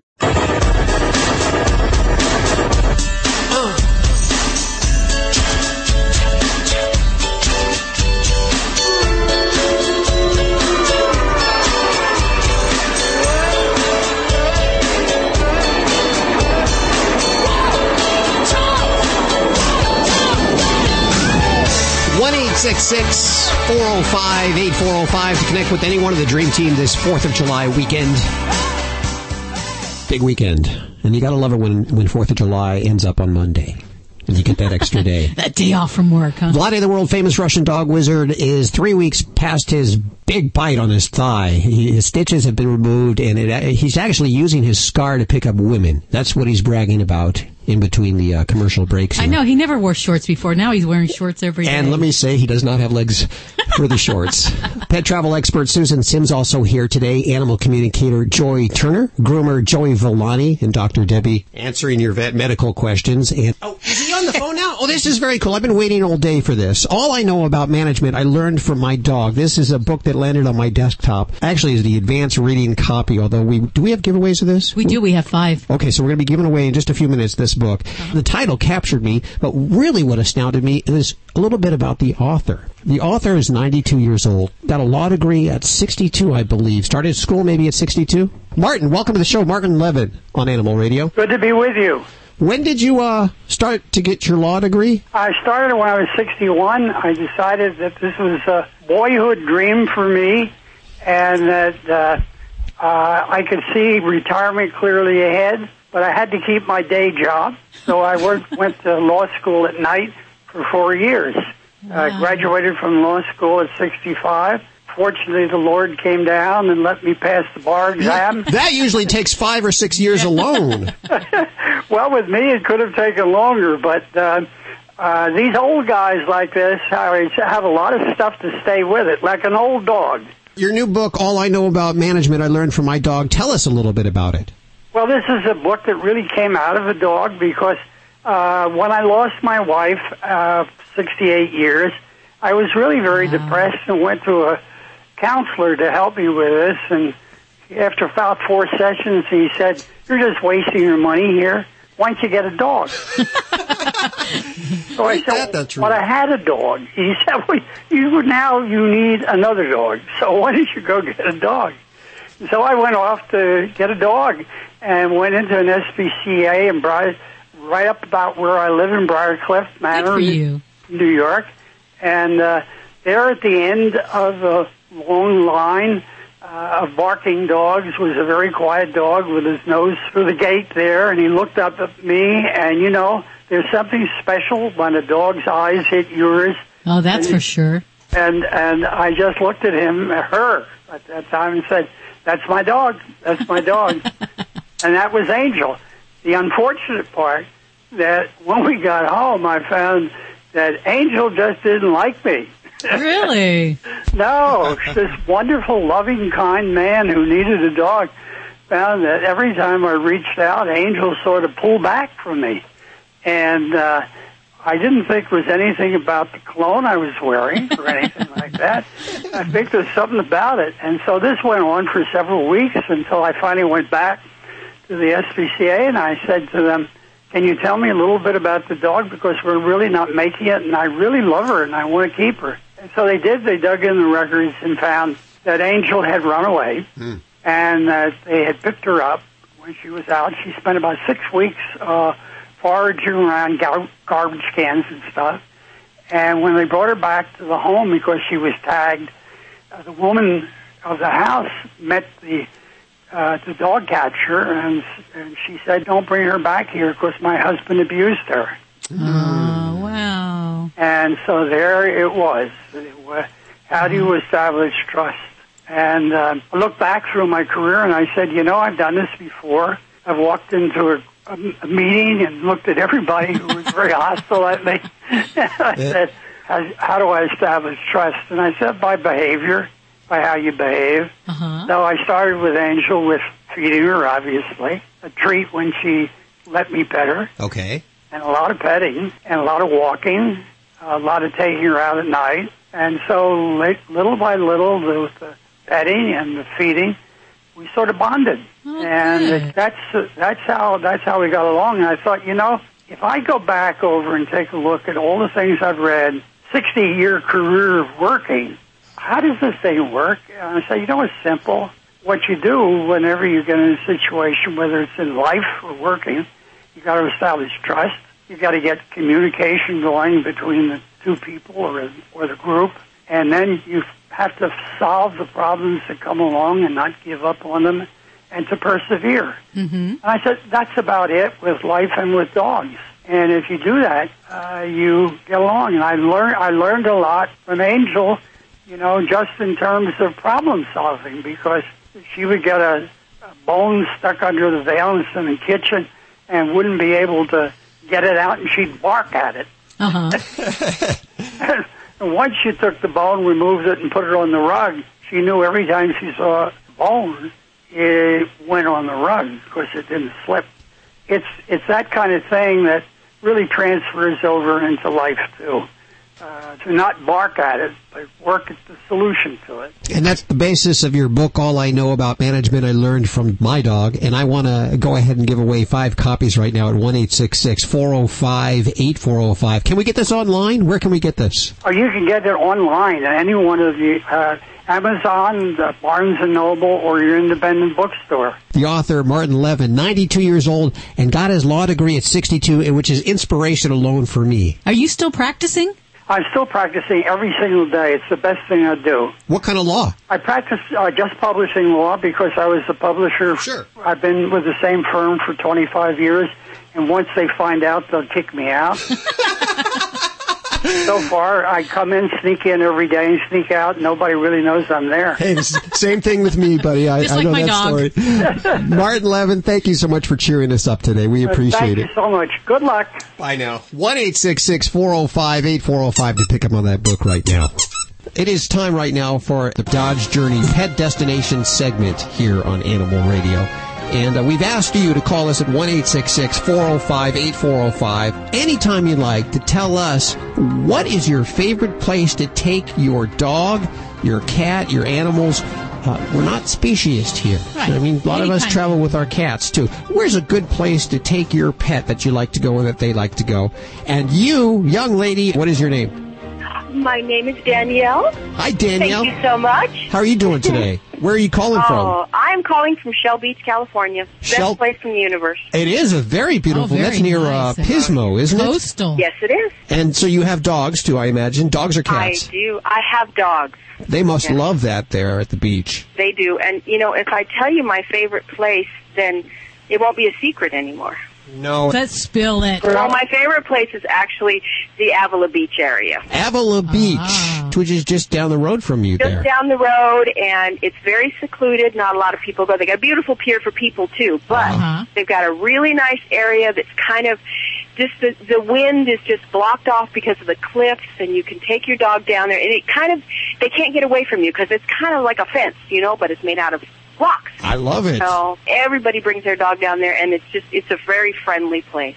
Okay. So Really Avila. Avila Beach is that is that right, Danielle? Avila Beach. is. Yes, Avila Beach, Life. the number one Dodge Journey pet destination, and we'll put all the Dodge Journey pet destinations up at the website. Danielle, thanks for calling. You're welcome. We were gentle, weren't we? Yes, you were very gentle. Here's a fact 17,000 years ago, the first dog was domesticated from a pack of wolves. Here's another fact the Dodge Journey is a domesticated crossover, a direct descendant of our muscle cars. The Journey recently won the 2010 Pet Safe Choice Award, an honor decided by humans and dogs.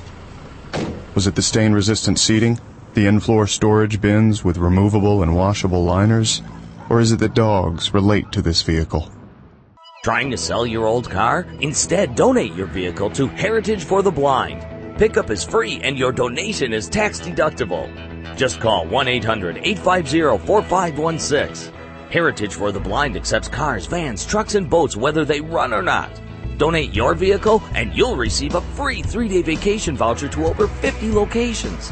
Call 1 800 850 4516. That's 1 800 850 4516. 1 800 850 4516. If you're a regular listener to Animal Radio, you know that we feed Ladybug, our stunt dog, Stella, and Chewy's. Have you ever bought dog food that your dog eats once and then turns their nose up to it? I have. That's why I choose Stella and Chewy's. My pup still eats it as fast as I put it down. She doesn't even know it's good for her, but I know it's natural goodness for dogs, made with raw USDA inspected meat raised naturally with no added hormones or antibiotics. To get the official food of Ladybug, visit StellaandChewys.com. Hi, Bob. Welcome to Animal Radio. How you doing? Very good. I have Dr. Debbie right here for you. Well, hi, Bob. Okay. Hi, how you doing? I'm doing pretty good. What kind of critter you got? Furry, uh, feathered, slithering? Uh, it's furry. It's a uh, three-year-old uh, golden retriever. Okay, wonderful. What's going on? Well, he was getting these. Uh, I don't know if you know what they are. They're called. Uh, they're like little spurs, uh, foxtails. Okay. He was getting them between his toes. So my son took the trimmers and trimmed the hair between his toes. He trimmed one of them too short, and it, you know, it nicked it, got a sore on there. Okay. And he he kept licking it, and it kept wasn't getting any better. So my wife's been soaking it, putting stuff on it, and it's gotten better. But then it got a, like a big blister on it. Ah, okay. And my son popped the blister. I guess some clear, bloody clear liquid came out, but it hadn't come back. But we wonder if there's anything else that we can do for it, or if that's the best stuff we're doing, what we're doing. Yeah, with, what you're describing here, Bob, I think there's two things that I uh, that I might look at with him. Number one is that uh, in many cases these foxtails they burrow in, and part of it is kind of above the surface, and the other part is like an iceberg. It's underneath the water, underneath the skin surface. So it's very possible he could still have some of that embedded in there, and that's just going to fester until we can get that surgically yanked out of there. And I'm always impressed by the ability of foxtail, these little seed parts, just kind of working their way into the body and, and really just kind of putting their arms up against the door jamb and saying, uh-uh, I'm not going anywhere. So really, I'd have to encourage you to get that looked at to see if we need to do a little minor surgery on that to get that out. Yeah. Um, this, the second thing that's really important when we get these kind of festering sores is soaking is great, but he's probably going to need some antibiotics. Um, once we break down that skin barrier and you've got an open sore, um, you know, it's just standard of care for these kind of things to, to get the baby on some antibiotics to help that heal from the inside out. And I think with those two things, then you'll have a chance of getting things to heal up. But uh, yeah, they can really be buggers, and you know even just other areas of the feet. Um, so if you haven't, I'm sure you've already looked around. But uh, common places this past week and this past month, my gosh, we've had them out of dogs' eyeballs. Um, Wow. We've had them come out of vaginal areas of dogs. Uh, yesterday, I took one out of a prepuce of a dog. Believe it or not, it migrated through. Horrible stuff. So um, my daughter's do my daughter's dog swallowed one. They had to go to the vet and put her, you know, Yes. put her under to get it out. Absolutely. That will migrate through the digestive tract and, and basically kind of cause abdominal peritonitis, basically. So, yeah, some bad stuff. So, I, do- I, do- I do a, a nose to tail search, really, from uh, inside the ears, inside the oral cavity, all the feet, lift the tail, look at all the private parts. And those are really the places where these foxtails like to live and just kind of fester. So, I, I'd definitely get your little fella over to the vet and see if we need to go poking around in that, uh, that sore a little bit. All right. Well, I appreciate it. Thanks for your call today, Bob. Yes, antibiotics, very important with that. And boy, those foxtails, it seems like every year we battle those here at the studios. The cats go out in the cattery and they roll around and get those. Oh yeah, we had one of our cats that actually, I guess, got it in its mouth and its cheek. The whole side of her face was swollen. Caused an abscess? Yeah, and we had to take her in and get it drained, and they actually found the foxtail embedded in there. I didn't realize that was a problem everyone had, but I guess you see a lot of that over at the clinic, don't you? Oh yeah, you know it's all over. It doesn't matter where you live in the country. These things are, are pretty much everywhere. And I had a, gr- a great question. One of my own employees asked me. They said, "Do these things just like to live on the body fluids?" and and I said, "Well, you know, it's a seed. It's kind of inert, so it's really not living. It's just kind of found a convenient transport mechanism. So that's about it. So they're not alive." 1 405 8405 to talk to Dr. Debbie or groomer Joey Villani, animal communicator Joy Turner, Susan Sims, or Vladae, the world famous Russian dog wizard right now. It's toll free.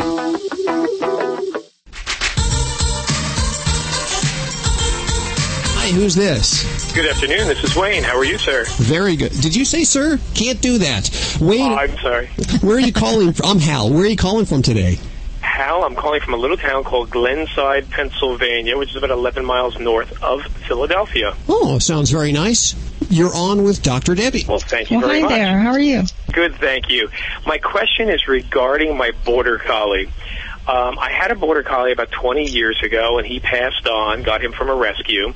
Was looking for a border collie and found one in Gettysburg, Pennsylvania, at a I'm sorry, Carlisle, Pennsylvania, at a border collie rescue. Uh, Saw the dog over the internet, fell in love with him.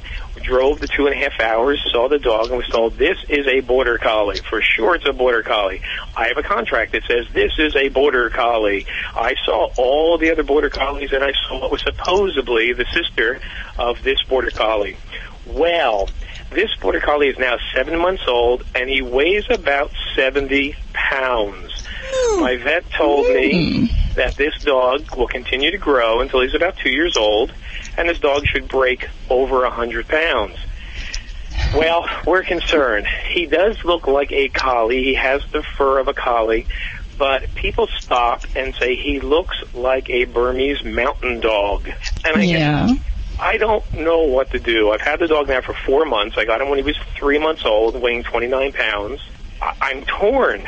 We did get a DNA test that you mail in, and we Okay. mailed it in a couple of days ago.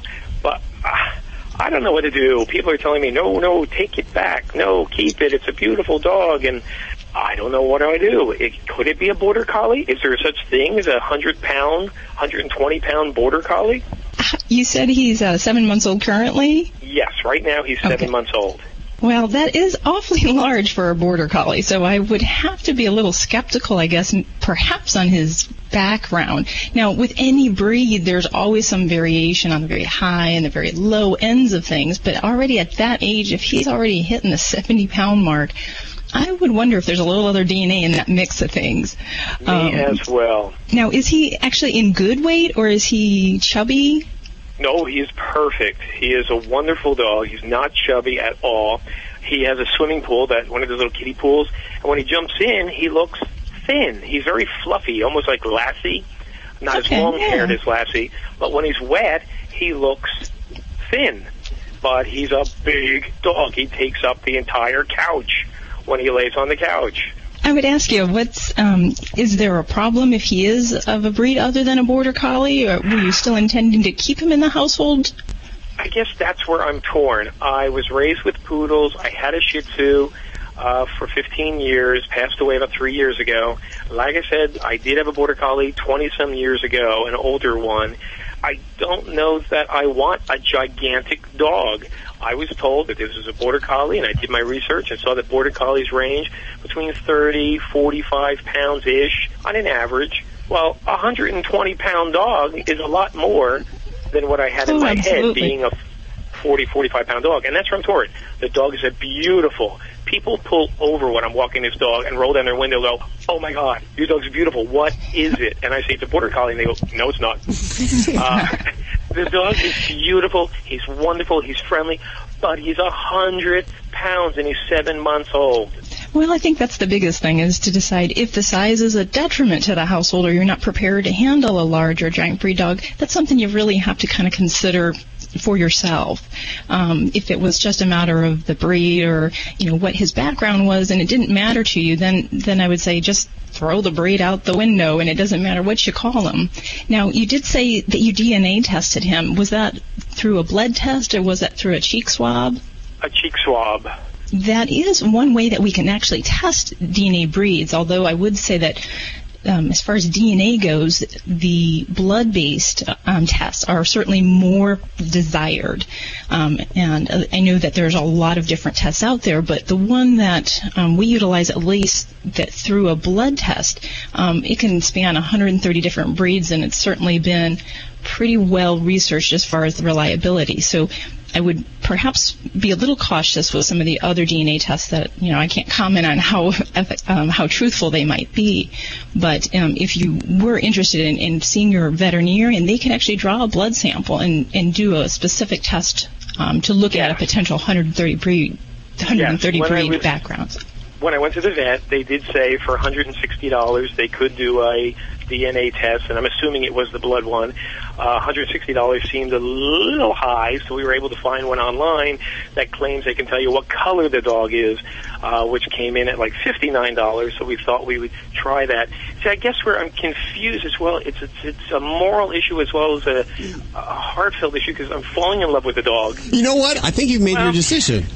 You know what? There's no doctor that's going to tell you this is. Isn't this a personal decision? Sort of uh, kind of different for every Yeah. person. I think for any pet, we're looking at, you know, one of the biggest problems we have with pet relinquishment is that it might not be the pet, right pet for each household. So the big things are if he fits with your lifestyle, if he fits with your interests and what you're looking in a dog, then you're heading the right direction. If that from the get-go isn't quite right, then then I would, yeah, I recognize you have a problem there, and I don't see an easy solution out of this one Me either. because already he's he's exceeding your, There's your a, there's a real easy solution out of this one. Keep that dog, and if it turns out not to be a border collie, go out and rescue, a, uh, get a border collie, and then they'll be friends and partners. Oh, absolutely. Wouldn't that be great? See, the decision I make today maybe because it's a puppy. I Yeah. love him. I've only had three months.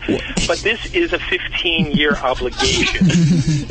15 years. You know what? I'm going to save you some time. If you drop him off at the shelter, you're going to be going back to get him. You were already in love with him, and you know what? Sometimes that's the way it is. Sometimes, like our spouses in life, they're not exactly what you intended, but you they have other attributes that are very desirable. So love them and keep them. I wish you would have told me that before the divorce. Oh. well, I guess that's it because the, the border collie lady told me the rescue in Carlisle said, "Well, then just bring it back and pick a new dog."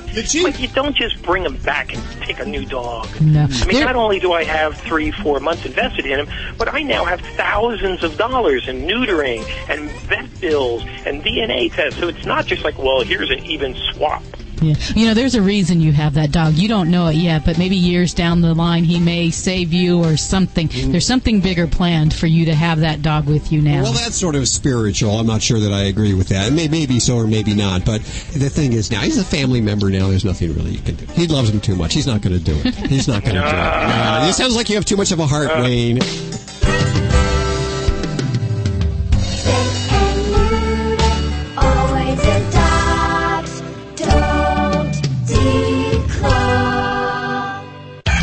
Is Animal Radio Network.